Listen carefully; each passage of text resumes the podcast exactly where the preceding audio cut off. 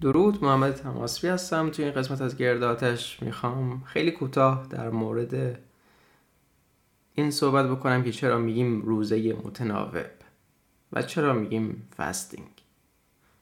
اول اینکه خودم اون واژه اون در عبارت روزه متناوب رو ترجیح میدم. چون که خب یک ترجمه است ولی فستینگ فقط یک گرت برداری هست فقط یک تکرار یه واژه انگلیسی هست بدون اینکه هیچ نوآوری داشته باشه. یعنی کلا این قسمتی که از اون گیرهای گیرهایی هست که به عنوان یک مترجم به انتخاب واژگان میدم. ولی به هر حال مطالبی هم هست که می‌خوام روشن بکنم با صحبت کردن با با صحبت کردن در مورد این عبارت روزه متناوب. که چرا میگیم روزه متناوب؟ یکی از دلایل اصلی این که چرا واژه عبارت روزه متناوب به کار میره اینه که این عبارت از فرهنگ غرب میاد. اگر رژیم کتوژنیک و اینها بیشتر توی ایران و اینها از ایران و اینها سر، سرچشمه گرفته بود شاید به واژه روزه بسنده می‌کردیم شاید. یا یه واژه دیگه ای به وجود می آوردیم ایجاد می کردیم اختراع می کردیم اما به این دلیل واژه روزه متناوب توی انگلیسی به کار رفته که یه تمایز ایجاد بکنن بین اون روزه ای که حالا معمولا مسیحیان کاتولیک دارن و روزه ای که توی رژیم های مثل رژیم کتوژنیک و رژیم های لو کارب کم کربوهیدرات به طور کل ازشون استفاده میشه.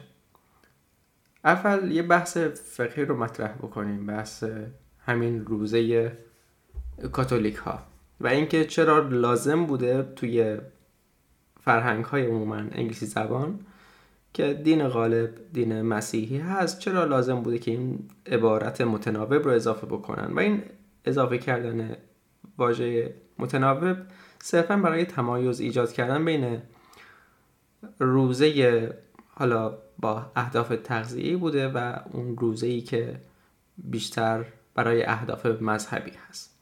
توی روزه های مذهبی چه اسلامیش چه مسیحیش یه فوایدی هست حالا دلایل اون فواید رو هم توضیح میدم و یه نقدهایی هم بهشون وارده.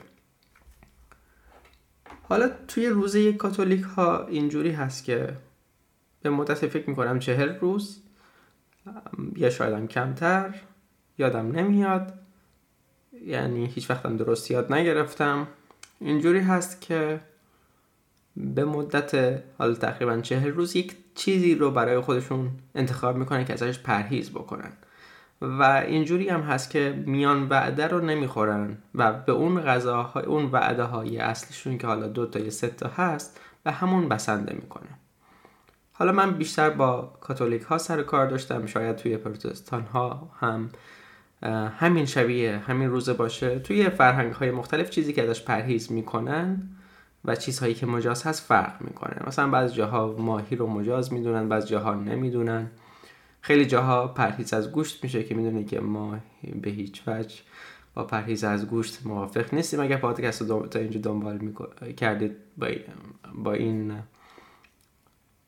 روی کرده ما آشنایی دارید که اصلا چنین چیزی رو تایید نمی کنیم و خب اینها یه چیزی رو انتخاب می‌کنن که ازش پرهیز کنن عموما. حالا بعضا هست که گوشت نمی‌خورن گوشت ماهی رو می‌تونن بخورن میان وعده نمی‌تونن بخورن. مثلا یادمه که توی یکی از کلاس همون که معلممون کاتولیک هست بچه ها کیک آورده بودن و معلممون که به اعتراف خودش معتاد قند هست میان وعده رو نخورد چون که فقط باید اون وعده های اصلیش رو می‌خورد. خب این فایده هایی داره چون که به هر حال اون تحریک انسولینی مکرر به وجود نمیاد. به هر حال سه بار این اتفاق میفته نه اینکه مدام این تحریک انسولین وجود داشته باشه در طول روز. این فایده هایی رو داره.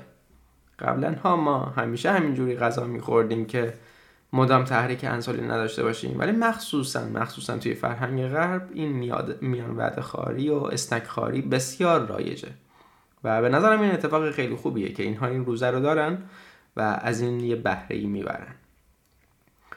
و حالا توی روزه اسلامی هم ما به اون حالت روزه متناوب این سبک اسلامی می‌بینیم خیلی شباهت داره. چون متناوب به این معناست اینجوری نیست که از یک چیزی پرهیز بکنیم یک چیزی رو انتخاب بکنیم ازش پرهیز بکنیم. حتی اون چیز می‌تونه یک عمل باشه توی میون کاتولیک ها که از اون پرهیز بکنن. برای حالا خودسازی و اینها. توی روزه اسلامی اون چیزی که ازش پرهیز میشه غذا خوردن بین ساعت سر زدن آفتاب هست و و همچنین غروب. پس این یک روزه متناوب هست. متناوب به این معنا که تناوبا دوره هایی رو داریم که غذا می‌تونیم بخوریم و دوره هایی رو داریم که غذا نمی‌تونیم بخوریم. این معنیش متناوبه ولی چیزی رو که ما برای سلامتی دنبال می‌کنیم فرقهایی با این داره. باز روزه اسلامی هم فایده هایی داره به این دلیل که خیلی وقتا ممکنه افرادی که روزه می‌گیرن بعدهاشون به دو تا محدود باشه. ولی خب کارهایی که می‌کنیم و غذاهایی که می‌خوریم خیلی خوب نیستن مثل خورما زول بامیه اینا دقیقا مخالف همون چیزهایی هست که توی پادکستمون در موردش رو صحبت کردیم و توی مطالبمون در مورد مذراتشون گفتیم. اما همین که تکرر وعده, وعده ها کمتر میشه یه سودی رو داره که باعث میشه که تحریک انسولین تناوبش کم بشه ولی خب شدتش به خاطر حالا اون نوع غذایی که خورده میشه توی خیلی خونه ها و اصلا رایج هست میون غذاهای ماه رمضان. نوع غذاها معمولا ایراد داره. ولی تناوبش یه سودی رو داره و اینکه حالا یه مدتی غذا خورده نمیشه و اینجوری نیست که حالا حتی مثلا سه بار توی روز غذا بخوریم و بلکه دو, دو بار معمولا غذا خورده میشه یه سودهایی رو داره و اون مدتی هم که غذا خورده نمیشه باعث میشه که بدن مجبور بشه بره سراغ ذخایر چربی خودش. و این توی افراد مختلف نتایج مختلف داره. یه فردی ممکنه بدنش چربی سوز باشه همچنان اون وابستگی زیاد به به چیز رو پیدا نکرده باشه به قند رو پیدا نکرده باشه و یکی از عوامل بسیار مهم در اینجا روغنهای سرخ کردنی هست که اگر ما روغنهای سرخ کردنی زیاد مصرف کرده باشیم با گذر سالیان این اتفاق میفته که سلول های بدنمون دیگه فقط به قند می‌تونن واکنش نشون بدن و اصلا توی مصرف چربی تبهر نخواهند داشت و زمان می‌بره که این اصلاح بشه. و کسانی هم که بعد از سالها مصرف روغن های سرخ کردنی می‌خوان بیان رژیم های کتوژنیک و رژیم های کارنیور. احتمالا مشکل بسیار بزرگتری رو خواهند داشت. نه فقط به خاطر مصرف قندها و مصرف زیادشون که باعث شده بدن دچار مقاومت به انسولین بشه به این دلیل همچنین که سلول های بدنشون آسیب دیده و کوره بدنشون آسیب دیده و قادر به سوزوندن چربی نیست و مصرف کتون برای انرژی خودش نیست. این هم یک عامل مهم هست و در کل وقتی که ما داریم از روز صحبت می‌کنیم توی بافتار رژیم کتوژنیک ما تمایز رو قائل میشیم بین starvation و fasting starvation یعنی قحطی fast یعنی همون روزه. یعنی همون غذا نخوردن. starvation وقتی بدن دچار قحطی میشه زمانی هست که ما خیلی ضعیف شدیم دیگه بدنمون نه قندی داره نه چربی داره که بخواد ازش استفاده بکنه. چربی داره که ازش استفاده بکنه ناتوانه در استفاده از چربی. به خاطر حالا عادت به مصرف قندیجات. به خاطر همین بدن نمی‌تونه به ذخیره چربیش دست ببره و یه شکنجه بسیار شدیدی رو متحمل میشه توی ساعاتی که غذا نمی‌خوره. به هر حال این ساعت غذا نخوردن باعث میشه که بدن بخواد به خاطر اینکه می‌خواد بقای خودش رو حفظ بکنه به یه چیزهایی چنگ بزنه و یه راه حلی رو پیدا بکنه و بتونه این چربی سوزی خودش رو دوباره به دست بیاره و اصلاح بکنه و توی همین غذا نخوردن یه فرایندی به اسم اتافجی یا خودخواری سلولی رخ میده که اون زایدات درون سلولی اصلاح میشن از بین میرن یه خونه تکونی درون سلولی ایجاد میشه.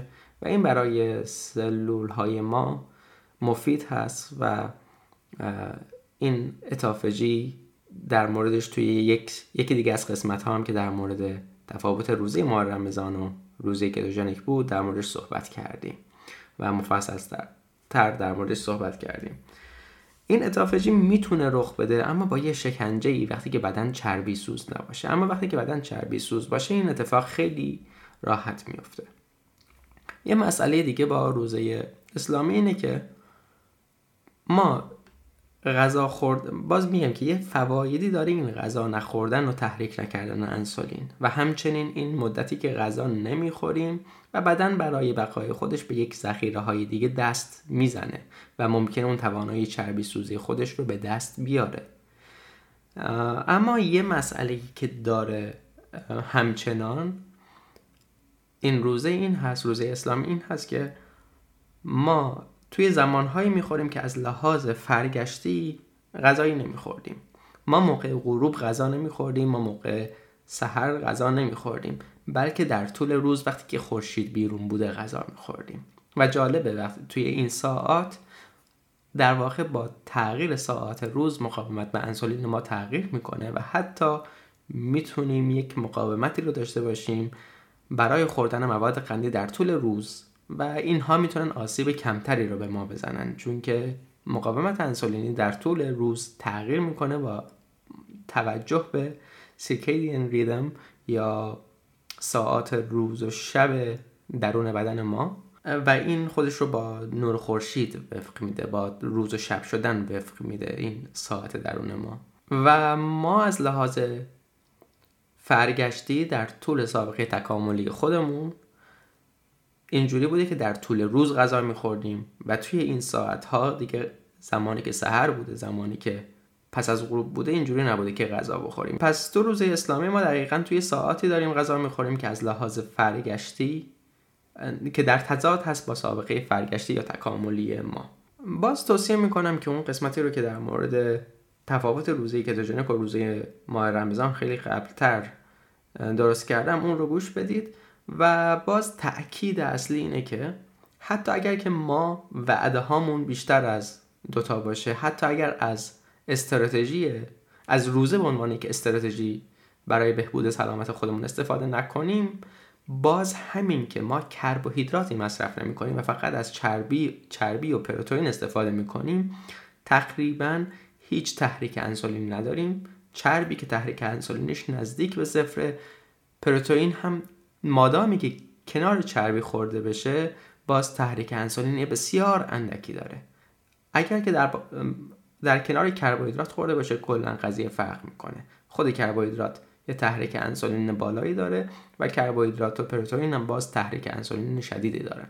اما اگر که پروتئین در کنار چربی خورده بشه یعنی وقتی که ما گوشت می‌خوریم اون موقع این تحریک شدید انسولینی رو نداره.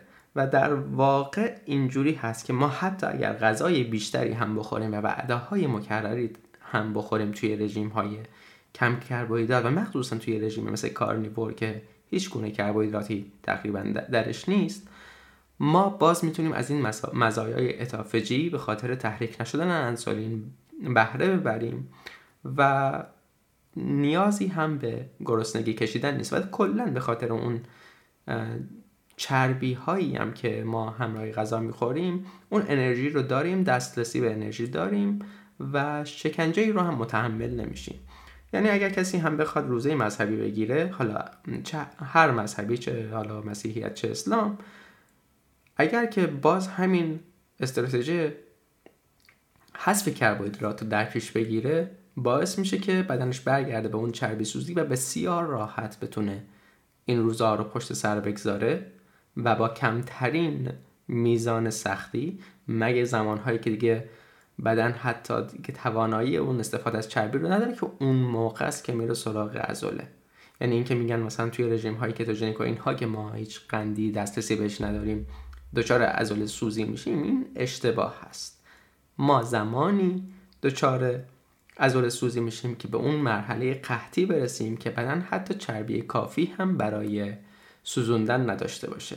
وقتی که چربی داشته باشه وقتی که چربی کافی باشه برای سوزوندن و بدن اون, اون توانایی چربی سوزی خودش رو از دست نداده باشه همچنان می‌تونه چربی بسوزونه و انرژی خودش رو تأمین بکنه و ما رکورد روزه بیش از یک سال هم داریم. یک مرد اسکاتلندی یک زمانی یک روزه بیش از یک ساله هم می‌گیره. حالا با یه استثناءاتی مثلا ویتامین و الکترولایت و اینها میخورده و گویا مثلا چای یا قهوه و اینها هم میخورده. این یه یک آزمایش ثبت شده است که بیش از یک سال تونسته روزه بگیره و به خاطر که چربی داشته بدنش می‌تونسته از این چربی ها برای تأمین انرژی اون استفاده بکنه.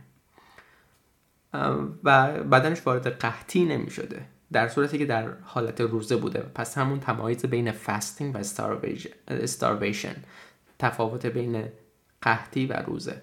پس میشه ما روزه رو داشته باشیم بدون اون حس قحطی و بدون اون حس گرسنگی و از مزایای کاملش هم بهره مند بشیم. امیدوارم که مطالب این قسمت مفید واقع شده باشه. پیروز کامیاب باشید.